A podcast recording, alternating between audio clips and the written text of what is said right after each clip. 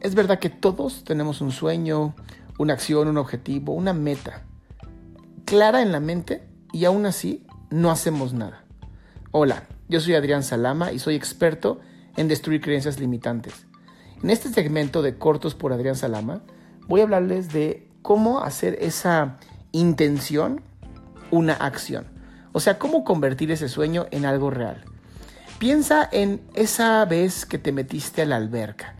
Esa alberca fría, helada, ¿no? Que en el momento que tenías mucho calor la veías y decías, se ve increíble.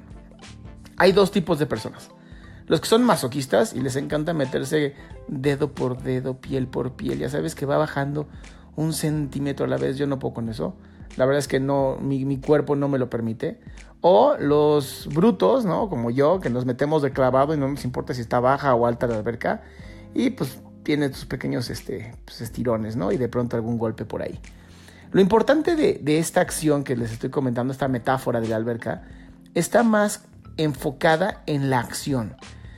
Tenemos la intención, hace calor, tenemos ganas de meternos. Hay dos maneras. Una, si te vas metiendo poco a poco, puede que no lo hagas puede que no seas suficientemente masoquista y no te avientes, o todo lo contrario.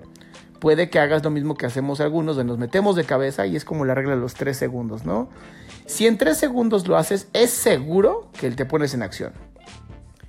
Muchas veces tenemos ese sueño, esa idea, pero somos tan perfeccionistas que no sabemos por dónde empezar. Entonces, mi corto aquí sería, hazlo como tirarte a la verca, como loco, como loca, ¿no? Tres segundos, te avientas, pum, y lo que pase. Entonces, eh, en mi caso era hacer podcast. Bueno, si yo me dedicaba a comprar los mejores equipos, editores, edición, este, guiones, pues la verdad es que nunca iba a hacer nada. Entonces, esto que estoy haciendo aquí, platicando contigo, aventarme a hacerlo, pues si sale bien, qué padre, y si no sale bien, pues se habrá otro, ¿no? No hay ningún problema. Y eso para mí es convertir la intención en una acción. Usa la regla de los tres segundos. Si en tres segundos no lo haces, déjalo. Mejor eh, dices uno, dos, tres, ¡pum! Lo hago, se acabó. Y ya, lo que ocurra seguramente va a ser bueno. No perfecto, no excelente, bueno.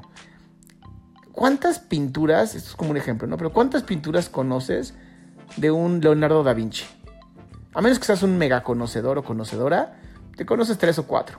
Y Leonardo da Vinci pintó más de mil piezas.